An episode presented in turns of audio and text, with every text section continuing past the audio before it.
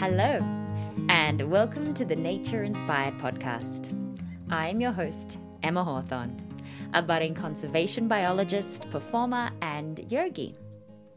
Before we begin, I would like to pay my respects to the traditional owners of the land I am sitting on today, the Yugambeh language region, and pay my respects to elders past, present, and emerging. Today, we are talking about letting go of environmental perfectionism. Now, what do I mean by this? Well, basically, I find there is a misconception that in order to be an environmentalist or live a green life or live in harmony with nature, we need to be perfect at it, make no impact on the planet whatsoever, be a perfect citizen of Mother Earth. However, not only is this impossible to do, we all rely on and need to use resources on this planet for food, water, clothing, and shelter. And resources have been used since the beginning of humankind. So thinking that there is a perfect way to live often stops us from taking any healthy action. And often it becomes an excuse for us not to act. We're not ready. We don't have the funds. We're not in the right place. And it also perpetuates the idea that we are separate from nature. And as I have said before, and will continue to say, we are nature. We are not separate. We are. There's also a myth that there are these areas of pristine wilderness that have never been touched by humans. Yet this is not the case. No matter how remote or far away from urban centers or agricultural centers we get, human beings have impacted the entire planet. Through our behaviors, we've accelerated the warming of the planet and shifted our entire climate. Everything has been impacted. There are even microplastics now being found in Antarctic snow. Weeds have spread across the globe.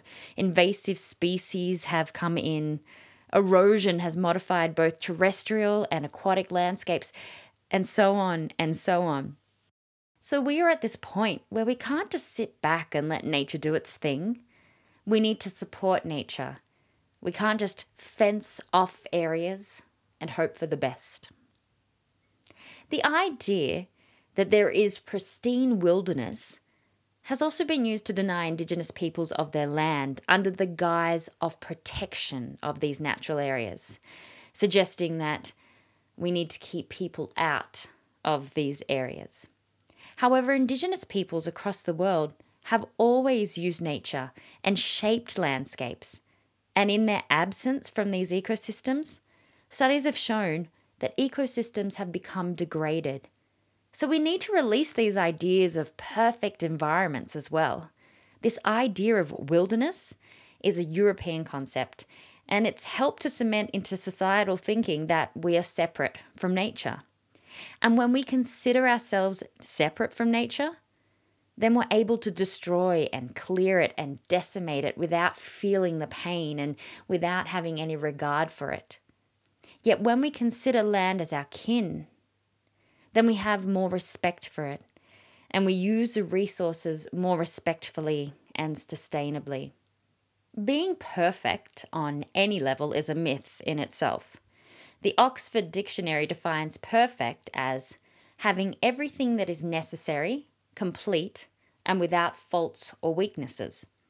It also suggests that it's being completely correct, exact, and accurate. I would instead like to add my definition to perfect as an unobtainable desire or ideal that differs from person to person. With this definition, perfection is a myth. And if we consider perfection as unobtainable, then it seems ludicrous to aim for it. Nature itself is messy. Consider a tree. Every tree that we see is unique and different. It twists and augments as it reaches for the sun. In most cases, a tree has no choice on where it's planted. A seed lands and starts to grow. Some trees have been found to live for over 5,000 years. So trees are patient and resilient as they face all sorts of weather. Looking at a tree at all its imperfections, we can see its story. And I think this is beautiful. I think that imperfection is actually perfection. And stick with me here. If imperfection is perfection, then all beings are perfect. So if you are already perfect in all your imperfections, you do not need to wait for the perfect conditions to take action. You do not need to give up when you falter and stumble. In the case of living a more eco-friendly life, remember, there is no perfect. Every step we do does have an impact, no matter how lightly we tread. Every action we take also has trade-offs most of the time. If we consider conservation actions, there are always trade-offs, i.e. some negative impacts. Yet as conservationists, we try to take the best action that has the most positive impact with the least amount of negative impacts or trade-offs. If we remove, say, invasive weeds that are smothering native plants, which many other native animal species might need for their survival as part of their diet or shelter, we sometimes remove habitat of other species who have adapted to the invasive weeds and found purpose for it. I once remember removing a whole bunch of lantana, which is an invasive weed, very prominent in Australian landscapes. And as I was removing this, and luckily I was going pretty slow, it was just me, I came across a few fairy wren nests. So these fairy wrens, with the absence of any other vegetation nearby, had made this their home. So there's always trade-offs, and even when we think we might be doing the right thing or the perfect thing, it's not always the best option. But we can't give up trying. Let's look at a rather large conservation action that was taken to restore a species in the US, the grey wolf.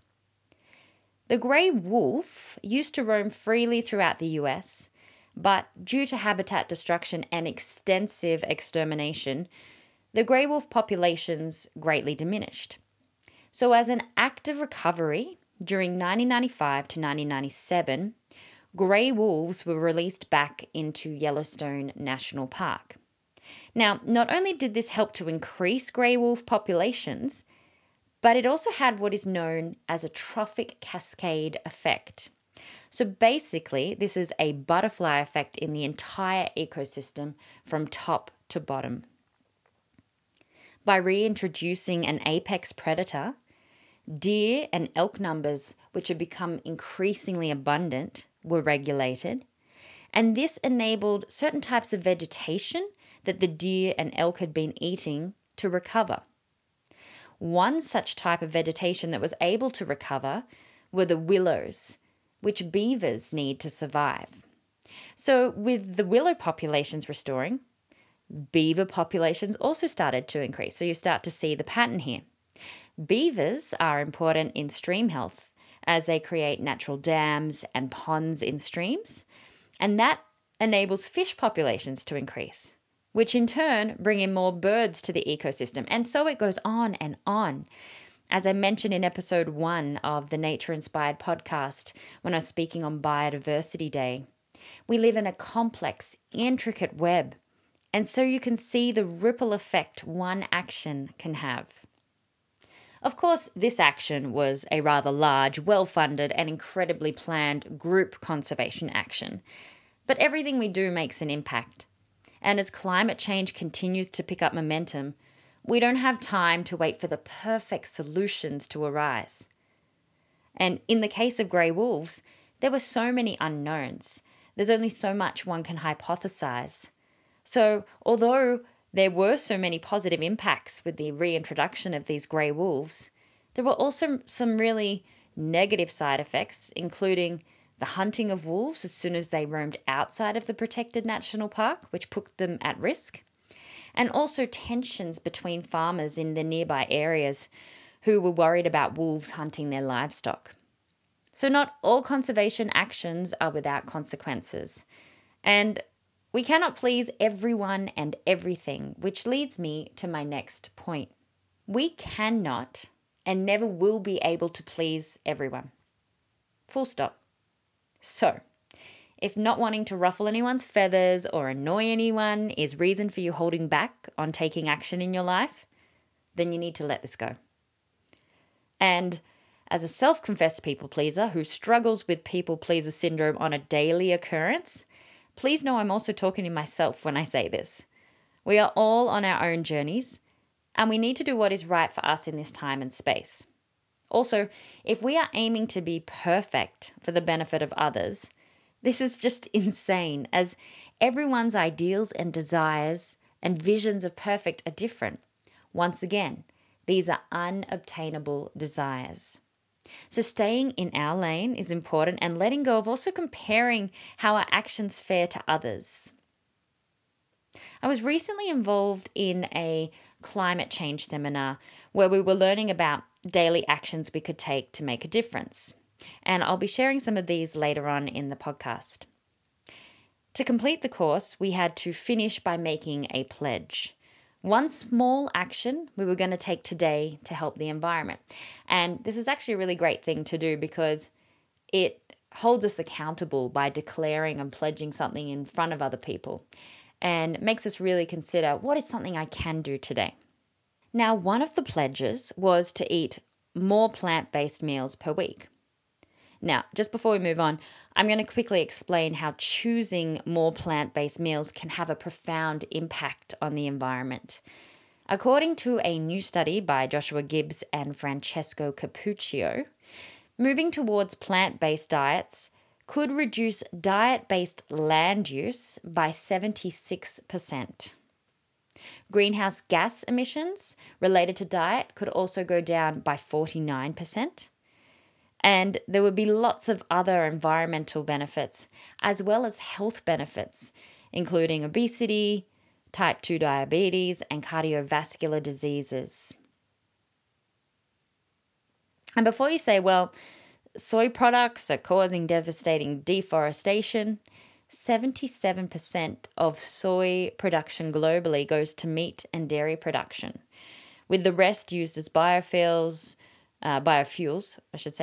used in industry and vegetable oils. So actually, only 7% of global soy production is used as direct human consumption. Another astounding statistic is that to produce just 1 kilogram of beef, it takes approximately 43,000 litres of water. Now, when you compare this to a grain, 1 litre of grains only requires about 1,000 litres. Not to say that 1,000 litres isn't a lot as well. Now, back to the story about this climate change seminar and the pledge. There was a guy in this course that said he would not be giving up any meat, not even one meal per week, until his vegan flatmate gave up his car entirely. Basically saying that unless his flatmate was environmentally perfect, he wasn't going to do one thing. He wasn't going to take one action. I've had this happen to me in life as well. Several years ago, I bought a bus to convert into a home on wheels. And my aim for this was to create as eco-friendly a house as I could. So I wanted this to be off the grid. So I installed solar panels. I used non-toxic paints with no volatile organic compounds. I used secondhand building materials to do the bulk of the work. There was a compostable toilet, so reducing significant amounts of water. And basically was able to live off the grid and use very minimal water living in this bus. And I remember being hassled once by someone who said, but isn't this diesel? Doesn't the bus use diesel? Well, of course it used diesel. Unfortunately, at this time in my life, having an electric bus wasn't an option, but I also didn't own a car, and this was my prime driving and house. So it's just that thing that we have this judgment often to expect that if someone is taking any action towards being more eco-friendly, that they have to be perfect in it. But as we keep coming back to today, there is no perfection. There is no perfect way to live. We all do have an impact on this world. And all we can do is just try our best. And every little action we do does make an impact. The other thing I want to bring up when discussing environmental perfectionism and letting go is forgiveness. We need to forgive ourselves when we mess up, even when we know better. And just be kind to ourselves. I have a keep cup, as a lot of people do these days. And I certainly try to remember when going out. And if I do forget it and I've got the time, then I will sit at a cafe instead to avoid single-use plastics. However, there are times when this just doesn't happen. Maybe I'm on a long road trip when I'm feeling exhausted or have no water on me and I need to buy a drink. There's been times where I've had such overwhelm about the simple act of buying a drink to sustain my health for the day that I've actually been choosing to put my health at risk. So we need to forgive ourselves in these crazy, fast-paced lives we live. We can't always get it right. We can't always be perfect. We just need to let it go. The same comes when we have shopping choices. It can be so overwhelming. And sometimes money and time dictate our choices. And coming back to this perfectionism idea, even when we make healthy environmental choices, such as choosing not to purchase palm oil or only buying sustainable palm oil for the purpose of trying to avoid more rainforests being cleared, sometimes the alternative oils that replace it might have just as much impact on the environment and use the same amount of water and land clearing.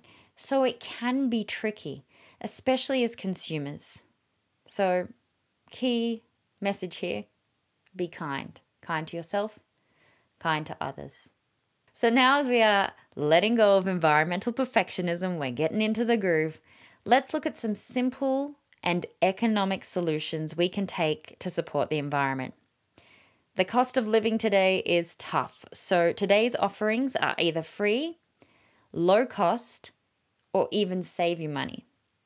Now, as I list these are just offers and inspiration. This is by no means, absolutely by no means, a to-do or a must-do list. If a few of these resonate and feel within your means right now, start implementing them in your life. And I want to reiterate, I do not do all these things. However, most of them are on my would love to do when the time is right list. So in no particular order, here are some great ways to help save the environment right now. Simple, economic. 1. Turn off all electrical switches when they are not being used. Yes, this can be annoying, but studies have shown that we can save quite a bit of money per year by doing this simple act. And then we're conserving these essential resources that, unless we're on solar panels and completely off the grid, are non-renewable. 2, make your own candles. So although there is a small startup cost for making your own candles, the cost of natural made candles ends up being way cheaper than the pricey designer ones we see at markets and in stores. And you can use old jars from the pantry, peanut butter jars, etc. And this can be a really great way to have mood lighting at night and save you on your electricity bills. 3, volunteer on the weekend for an environmental cause.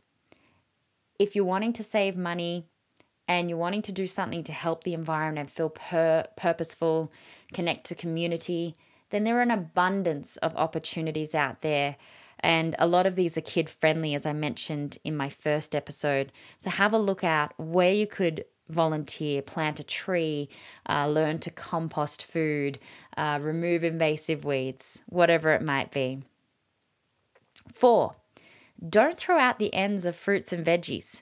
So many fruits and vegetables can re-sprout from their seeds, and they can even be as simple as placing the cut end of a vegetable into some water, and it will just keep regrowing, a little bit like the endless Tim Tam pack. So Google whichever vegetable or fruit you might be looking at to see if there's an easy way of allowing this to regrow. 5. Take yourself for a walk in the local national park or recreational area. Learn what is around you, what creatures, what species need your support, and connect with nature. So many studies have been shown that this also helps to calm us and bring us down from the cortisol highs that we happen to have in these stressful lives we live. 6. Download some citizen science apps and contribute to science in a really fun and playful way. There's so many different ones. There's a great app called Frog ID where you can record frog calls, and then you're able to figure out what frogs are in your backyard or in your local area, and also support data. There's other ones where you can take photo and you can upload them to iNaturalist, and this enables scientists to use this data to find out where species are migrating to and living, or where they might be absent from. There's a whole lot of citizen science projects out there. Have a little look and see what's around your area. 7, do an audit of your technology. So everything we have in storage, even if it's up in the cloud, uses energy.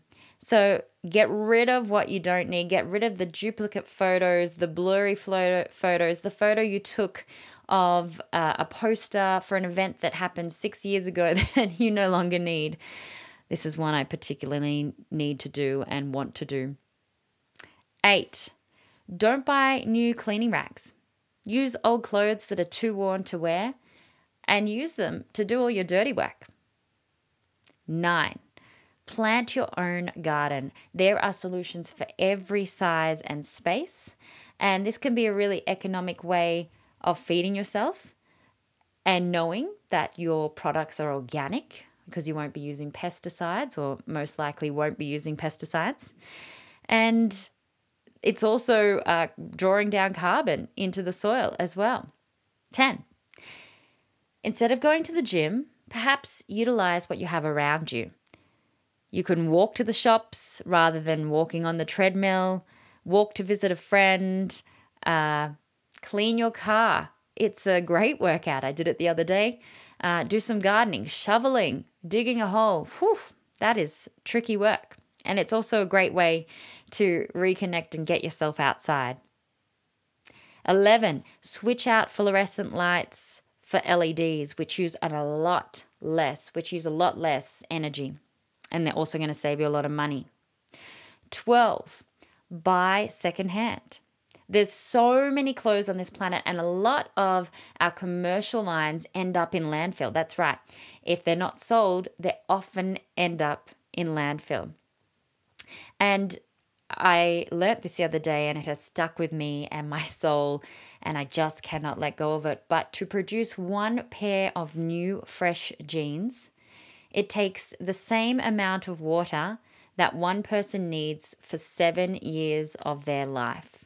Not to mention all the toxic dyes and that go into the water, and often the unethical labor that's involved in making such products.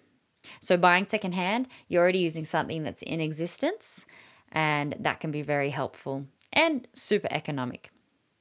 13. I like this one, haven't done it yet, would love to try. Weaving a basket from old vines. You can make shopping bags and vessels, and it could be a really wonderful way to go foraging in the forest as well. 14 brings me to foraging. So things such as dandelion, a lot of the things we consider weeds are actually edible, but I will put in here that you need to be very careful in identifying these because some can be poisonous if misidentified. But things such as dandelion, which are in abundance on most sides of the road, can be used. The leaves can be used to eat. The petals can be made to make tea. And even the stems can be used to weave. 15. If you don't have much money to splurge on a romantic dinner, take a romantic picnic instead. Not only are you going to get outside and connect with nature, but you're probably going to reduce the amount of food that gets wasted. 16. Air out your jeans and clothes that aren't really worn much, and turn clothes inside out to help the colors fade less. This is going to make them last longer, and therefore we won't have to replace them as often. Number 17, turn off any outdoor or garden lights when not being used. Not only is this going to save money, but it also helps with light pollution, which affects the circadian rhythms of our nocturnal animals. So reducing that light or switching it off completely can help support those nocturnal animals. 18, eat off leaves instead of plates. If you are growing banana leaves as such in the backyard, chop one off, give it a bit of a clean, and then you have a plate. Number 19, compost. Create a compost. So food waste creates so much carbon emissions per year. So we want to reduce our food waste and turn it into a resourceful resource, something we can actually use. So you can use it in your soil to help plant and grow your veggies. Also, I believe at places there are community compost where you can go and add your food scraps to help contribute to a community garden or a cafe or a restaurant that has their own garden. And finally, number 20, if you haven't done much physical activity for the day, maybe consider having a small, quick wash instead of a long, luxurious shower. Not only are we going to save on our hot water bills, but we're also saving on water. And then when we do have our luxurious bath at the end of the week, we're going to really appreciate it more. Now we've come to the end of this episode. If you have enjoyed this episode, if it's lit something up within you, then subscribe to this podcast so you don't miss the next episode. To check out some great resources mentioned in this podcast, you can head to www.emmahawthorne.com/podcast/environmentalism. If you want to connect, find me as Emma Hawthorne on Facebook, Instagram, LinkedIn, or my YouTube channel, Nature Inspired Yoga and Dance, which has many free resources for you to use. I hope you have a great week, and I'll leave you with this Chinese proverb. The best time to plant a tree was 20 years ago. The second best time is now. Cheers, peace, and I'll see you next time.